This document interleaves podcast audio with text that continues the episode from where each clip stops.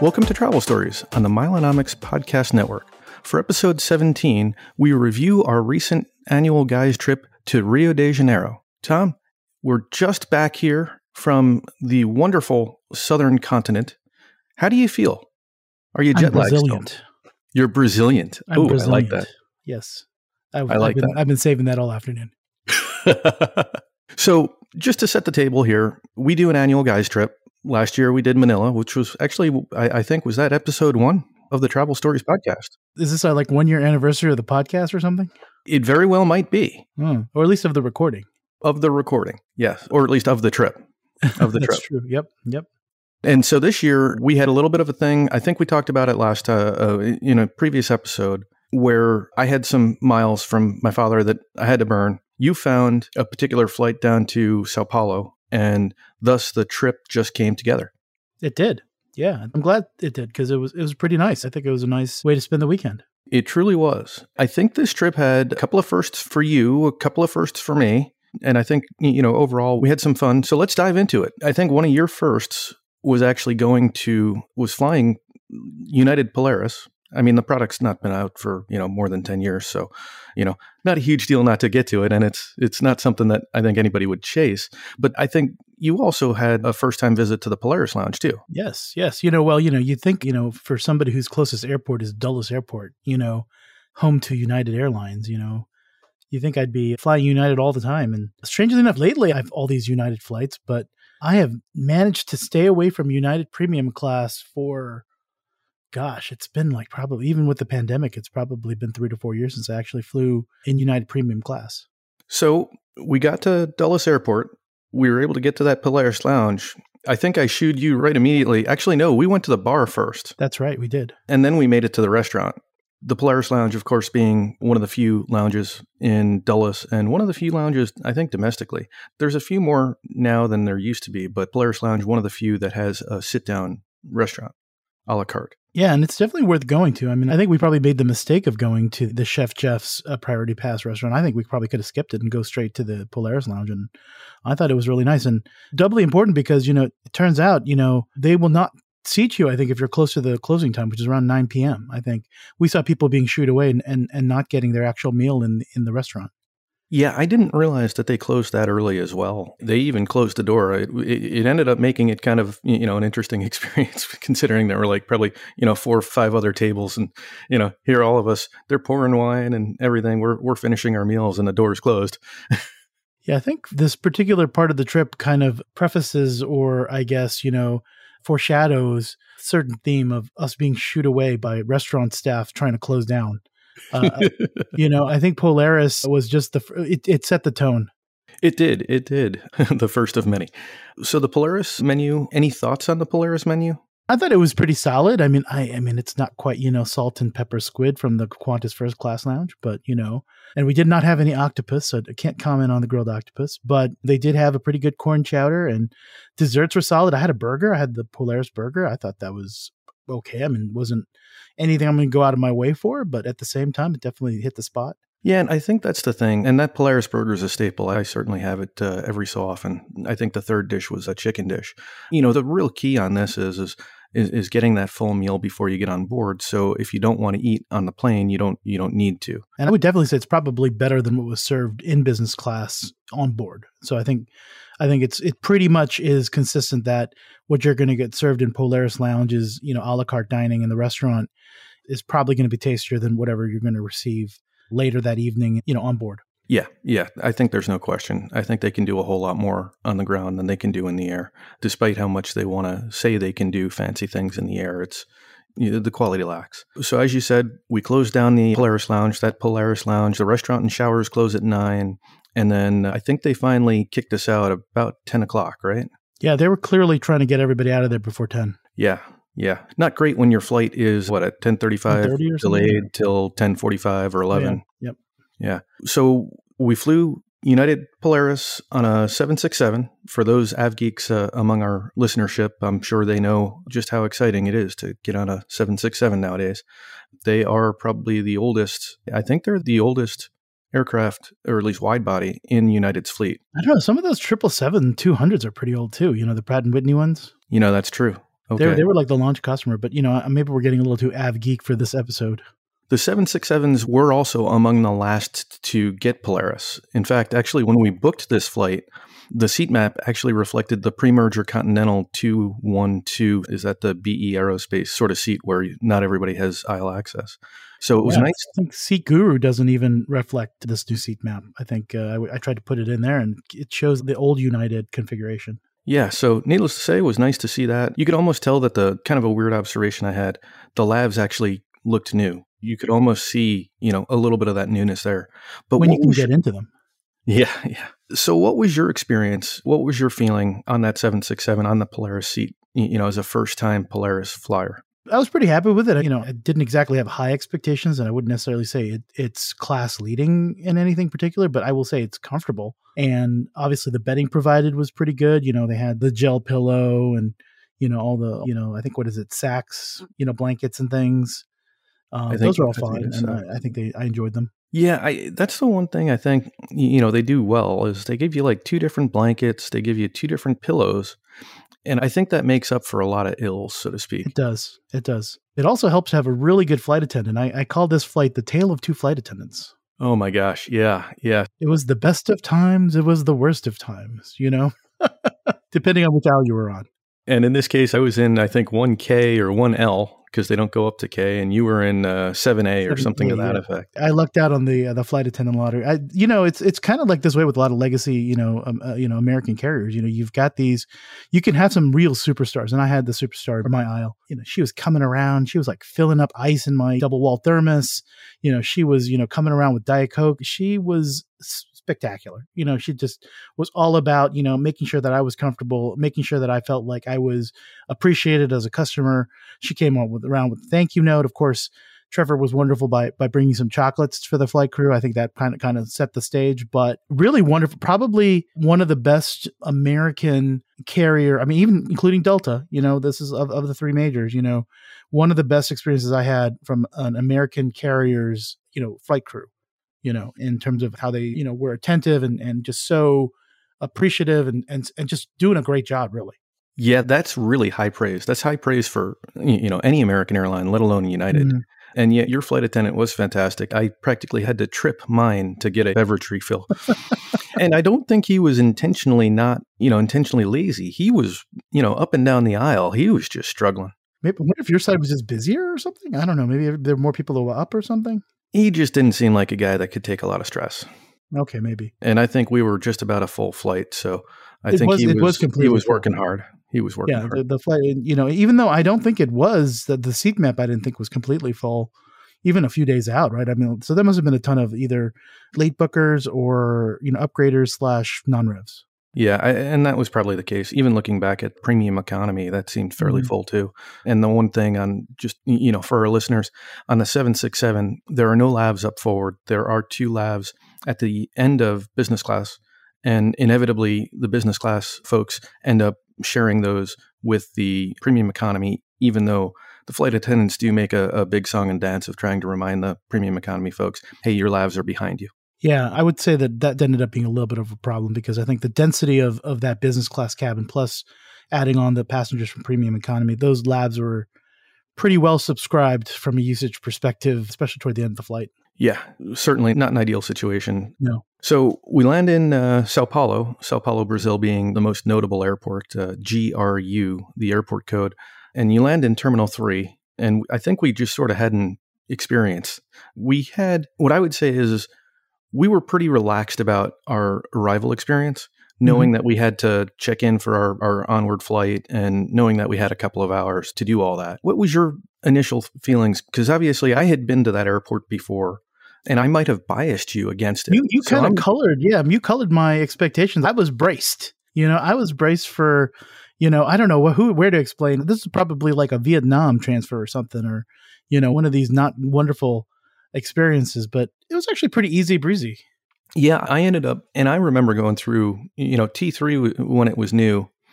We got our boarding passes. It was, you know, five ten minute walk to get to terminal. Is it terminal one or terminal, Terminal two? two, Term- yeah. And I remember terminal two just as this horrible, horrible, horrible thing. And so getting there and seeing that it had been kind of remodeled in that similar style as terminal three was comforting.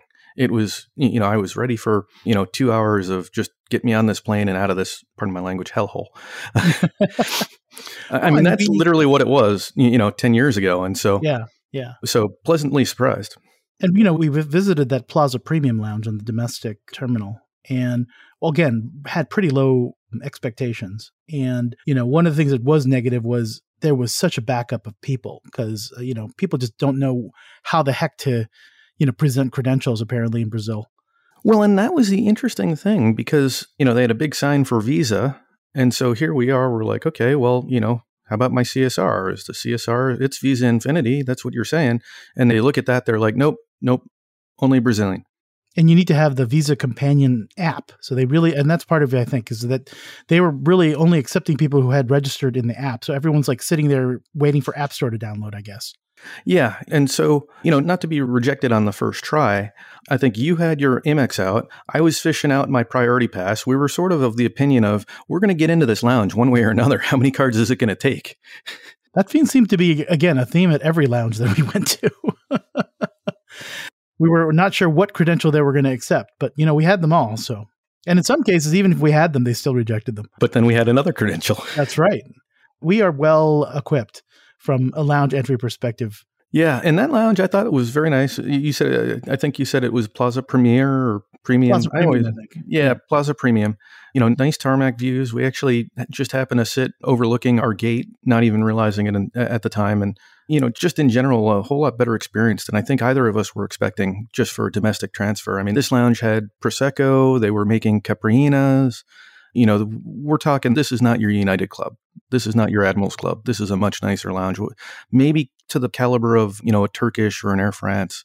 I would offer, but I don't know that I saw hot food. You know, surprisingly, I thought all the lounges that we went to in Brazil were all generally pretty good. You know, Uh, mind you, our data set isn't huge, but you know, compared to my previous experiences in like Lima and Santiago, especially on the domestic side, I thought it was much better. And I guess maybe you're in a position to maybe talk a little bit about Peru in a future episode, but my past experiences, which are, mind you, probably about four years or five years out of date, when I've been in other domestic parts of airports, whether they be in Lima, Peru, or Santiago, Chile, those lounges and domestic side, I mean, they're just they're basically bus depots. Yeah, well, now I'm gonna I'm gonna keep my expectations managed uh, for Yep. Lima. Yep. But yeah, definitely the lounges were far better than I think we normally think of for domestic flights. Absolutely.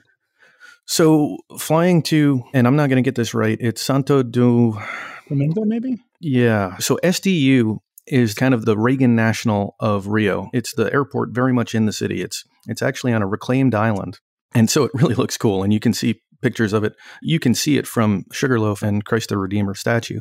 It's a short runway, so it's a little bit of a heavy brake landing. Kind of fun, you know, probably a really fun takeoff, you know, as long as you enjoy that sort of thing. But I think we generally had uh, fully economy seat, uh, you know, full economy aircraft. Nothing exciting at all about it, other than the fact that we ended up landing, and I think we were less than 30 minutes away from our hotel, probably even faster than that. Yep. It was nice. It was nice to be so close to Copacabana right there. Yeah, and I think they did have like kind of like a Euros biz kind of situation where they were like blocking middle seats maybe in the first couple rows or something. But for such a short flight like that, I, it just doesn't seem like it'd be worth. And I don't, I don't know what they catered, but I enjoyed my, you know, extraordinarily small mini snack and you know a glass of water with a incredibly thin plastic cup. But anyway, Yeah, and that was Latam. And there was an option to pay for that. I was cheap. I had wanted to just use my Capital One credit going through Capital One travel portal from my Venture X. And I didn't even use all of that. Although I think in our conversation, you were trying to figure out when we were originally going to need another domestic flight, you were trying to figure out if there was a way to actually buy it from a Brazilian point of sale because I think I probably paid one or two times the amount that, uh, or two or three times, I should say, of the amount that you'd pay if you did it out of the Brazilian point of sale, which is probably something that, you know, we probably want to look at sometime in the future. Yep, uh, definitely something where I think the people who can buy these tickets with their Brazilian, I guess, equivalent of a social security number, that seems to be a requirement to be able to buy a ticket with a the point of sale in Brazil. And those domestic flights between especially Sao Paulo and Brazil, they were definitely seeming to be a good 20 $30 cheaper on like a $50 ticket. Uh, so that's pretty significant savings. I, I mean, uh, mind you, you, you kind of need a, a friendly Brazilian to help you out, but you know, might be something worth looking into if you if you have especially happen to be a large party of people. Yeah, and, and we do call ourselves travel hackers, so I feel like those sorts of things are always things to to explore and, and kind of you, you know always explore and, and keep in mind. Absolutely. Even if not for Brazil, but you know, you think about other opportunities. I mean, ITA Matrix, for example, lets you look for a point of sale from another country whether or well, not you can find an agent to do it. But well, Google Flights, you know, offered up you know those cheaper flights based on the Brazilian point of sale. At least when I was doing my searches, and I was like, oh, how do I gain access to this? You know, how do I get this cheaper price? And I was like, oh, let me make up a fake Brazilian whatever SC whatever number it is and try that. Like, nope, that didn't work. Let me. Kid do I know somebody that maybe lives in Brazil that could do? I was. I didn't have didn't know anybody in particular to do that, but in any case, I gave up because I, of course, found the actual trip that we, the itinerary that we ended up take, taking back. But we could talk a little bit about that after we talk about, uh, I guess, what we actually did in Brazil.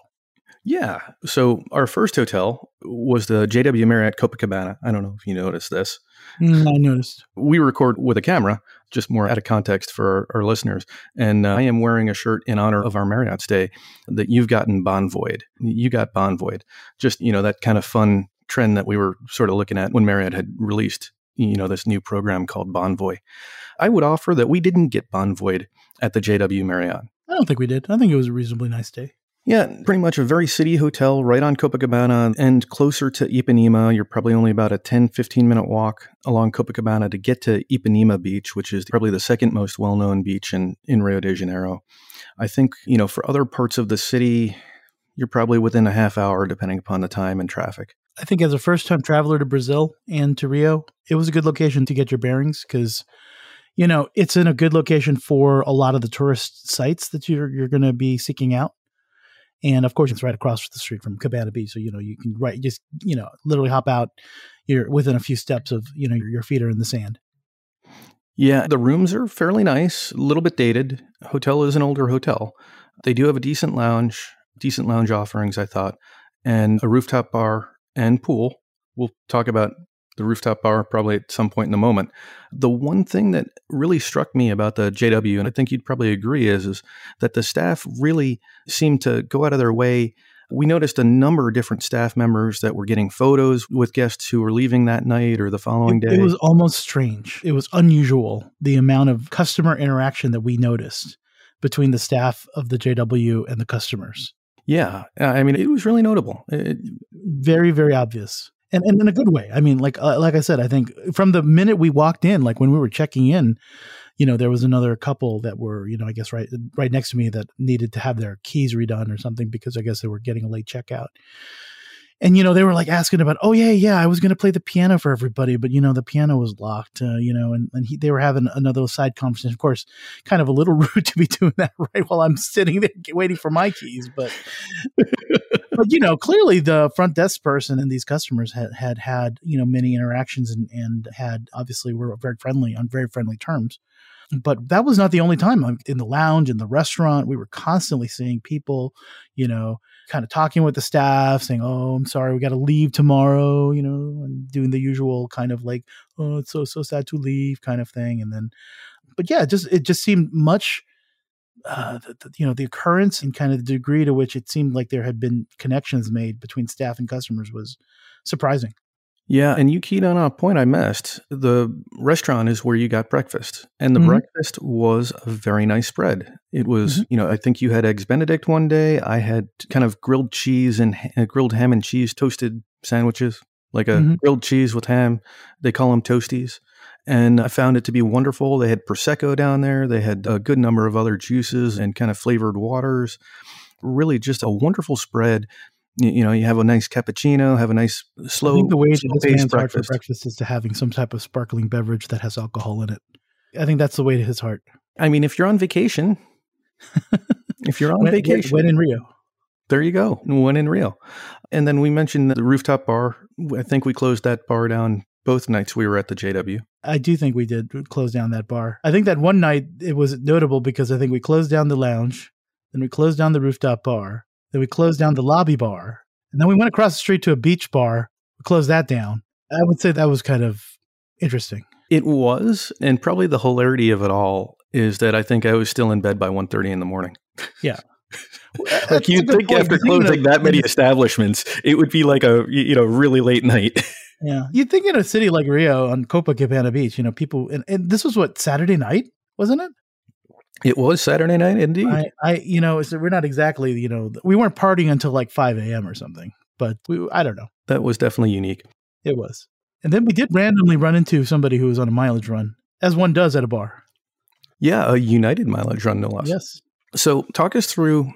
We did something that I don't normally do. I don't know if you do this either, but uh, ended up booking a private tour via via Viator. I don't even remember. I think it was a friend that had just a, a coupon code or something that kind of directed me to Viator. But the intent was private guide wanted the you know kind of a little bit more luxury experience, but not a full day event. And so we did get that. I've definitely done that kind of tour before.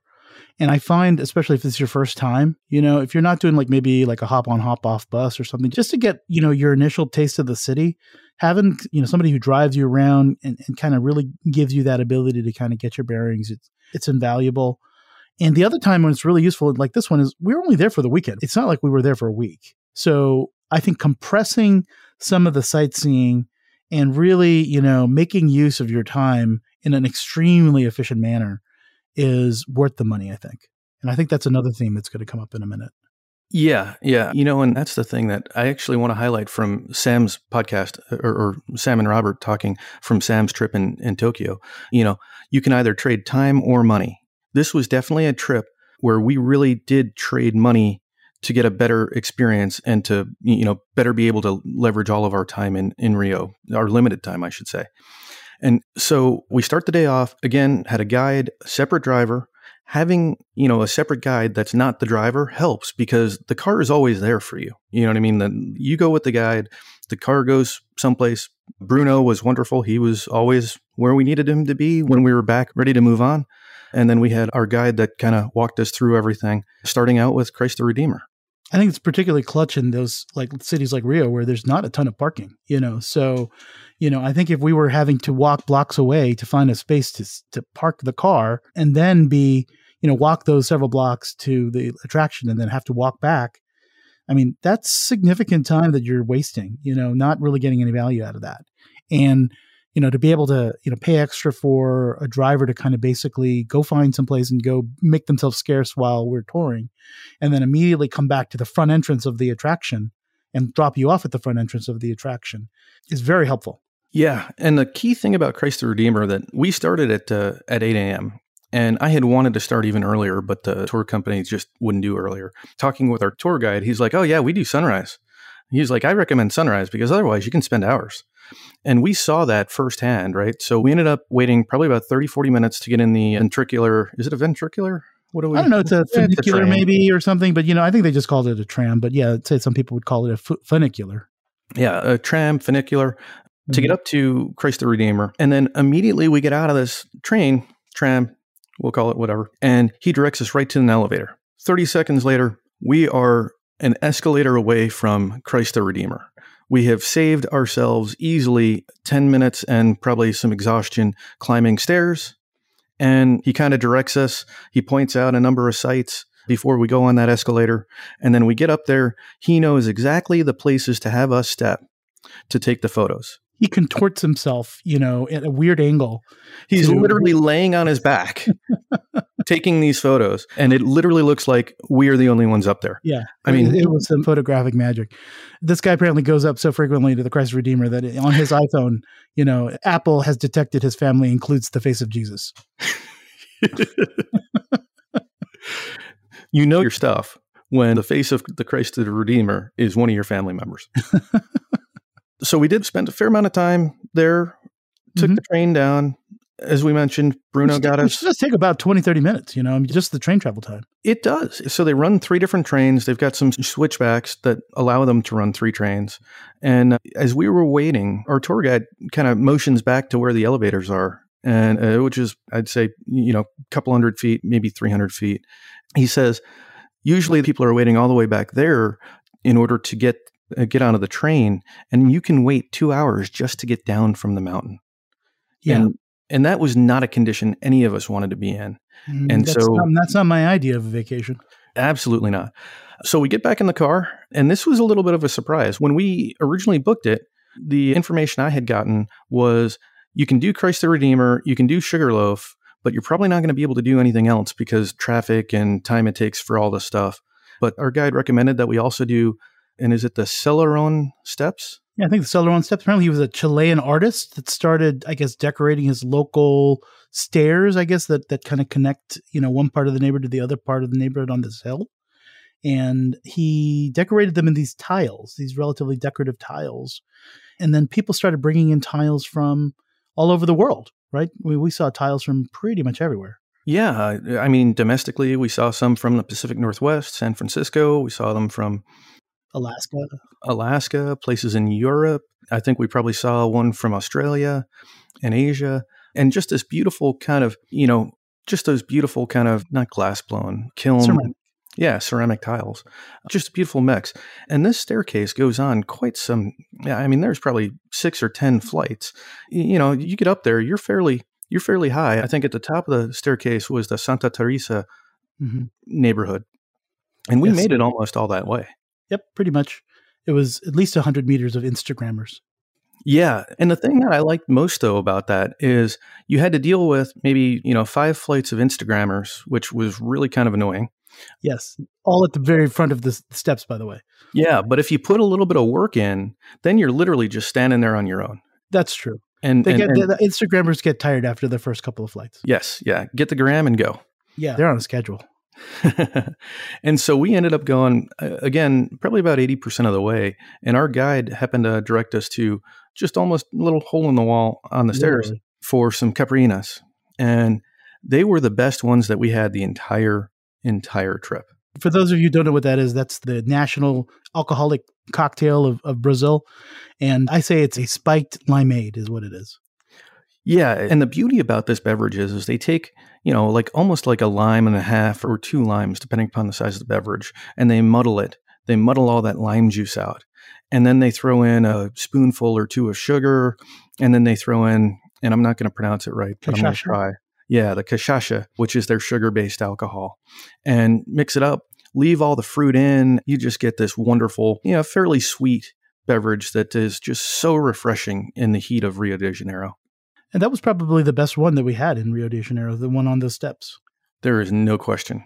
It's literally worth going up. The only problem is you can't have more than one. Otherwise, you're going to go down those steps far too Mm. quickly and and far too. Uh, better have your uh, better have your Allianz insurance paid up.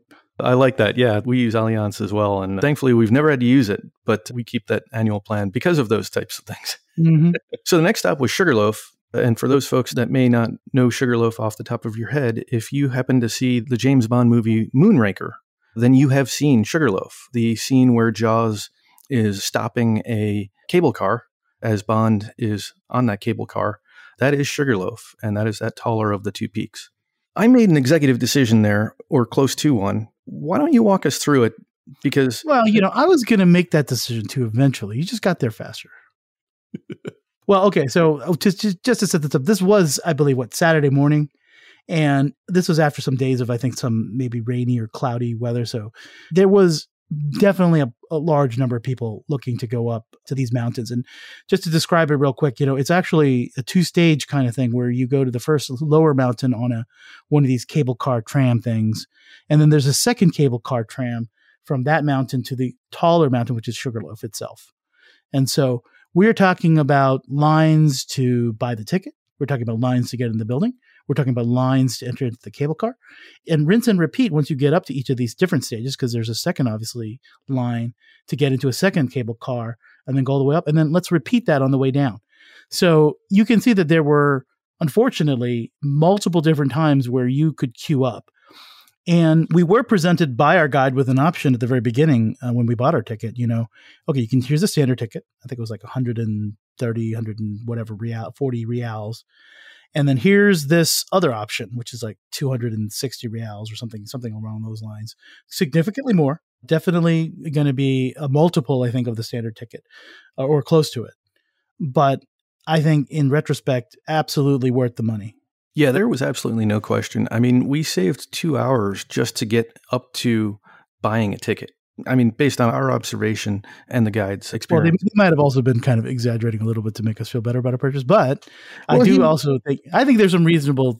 We saved a lot of time. We saved lots and lots of time. We did, we did, and just for perspective, I think what a hundred reals is about twenty dollars.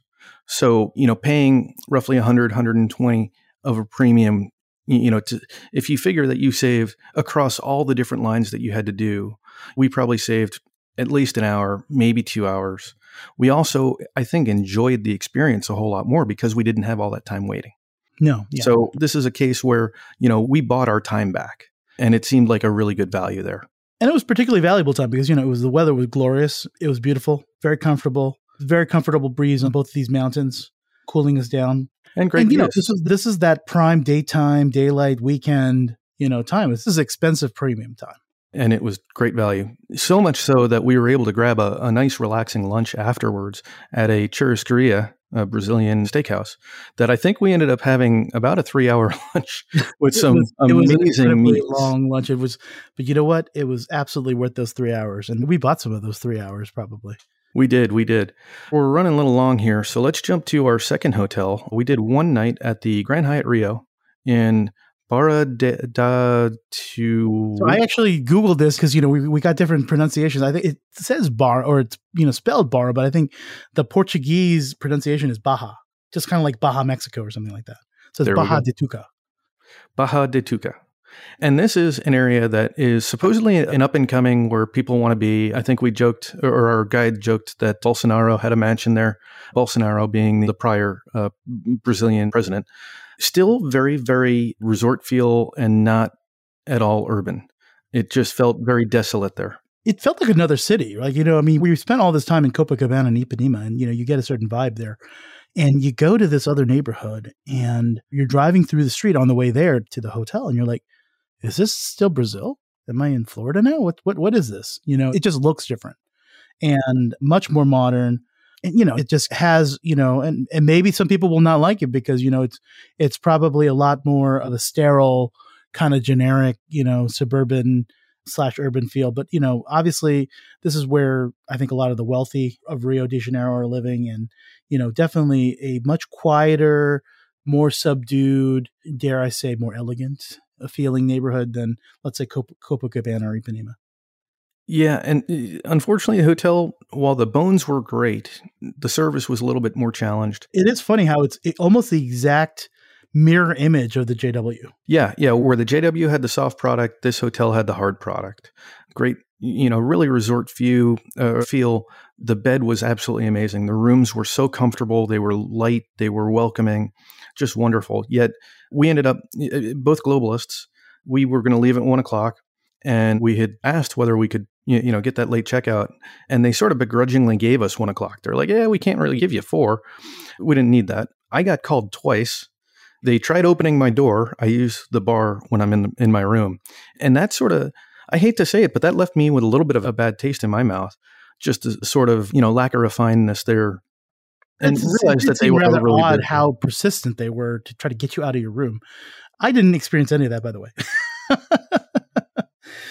I guess I was just special, but you know, it's those small little things that just live, leave a little bit of a memory. But I would go back to that hotel. I don't think I'd spend a ton of time there. I, th- I think it's still fairly limited, and it's so far away from Copacabana and Ipanema that you don't want to stay at the Grand. You don't Hyatt want to make it the base of your operations if, if you're going to be doing tourist stuff in Rio. That definitely is not the place for for that. So we got our last hotel stay in and we headed back to the airport. This time we flew out of Gig in a Guarulhos, if I pronounce it right. Again, we visited some lounges. Again, they impressed us. We found ourselves in the center seat of economy on an award, on, on, a business hold, award hold, ticket. Hold here, hold here, hold please. Trevor Mountcastle was in the middle seat in economy. Let me just in the back of the plane. I think I was I was row 29 on a 737. Yes. yes. So just just wanted to take a moment and just everyone just drink this in for a minute. Okay, you may continue now. Record the log. Some people might not believe this. You know, they might be like, "I need proof. This does not sound true. This is kind of like this is a conspiracy theory. I've never heard of Trevor Mountcastle sitting in middle seat in coach, but yes, it does happen. So we end up making it to Sao Paulo. Key area I would offer for anybody transiting Sao Paulo: just go airside or go landside. Do not try to go from Terminal Two to Terminal Three and stay mistake there airside. We probably- made. Yeah, we lost about an hour doing that. Definitely would have been easier just to have gotten, you know, arrived and then gone through in Terminal 3, where Terminal 3 is actually made that way.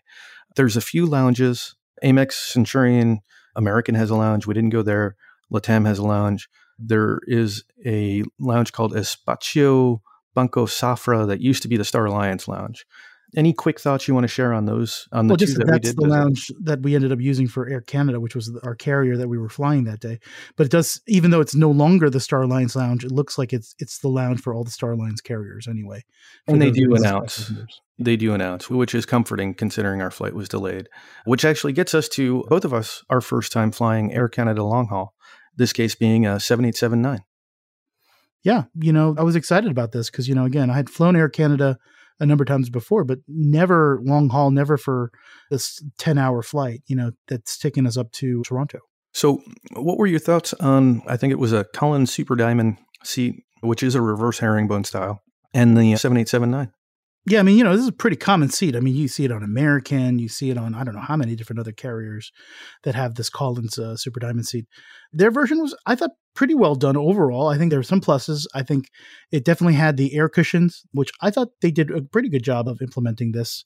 You know, sometimes they do a horrible job with these like bl- air bladders or whatever, and who knows what's going to happen, you know, down the road with these uh, reliability of these seats. But I can tell you, you know, I thought it was reasonably comfortable, uh, and having the cu- air cushioning to be able to have some control over your firmness was was not a negative. My biggest critique of the seat would be not a ton of storage. Right, I, th- I think that was probably the biggest problem that I saw.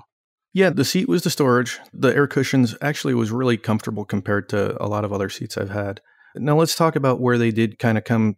They had great promise in that they offer, you know, sort of eat on your own time. Mm-hmm. But then when you finally eat, the catering maybe didn't deliver kind of what you were hoping. And you know, I think this is not unique to us. I was reading some other reviews online, and other people had commented the same. I guess this is not a strong suit of Air Canada. They apparently are okay with customers that, that don't particularly get good food. I don't know. Maybe it's because you know people don't exactly seek out Canadian cuisine.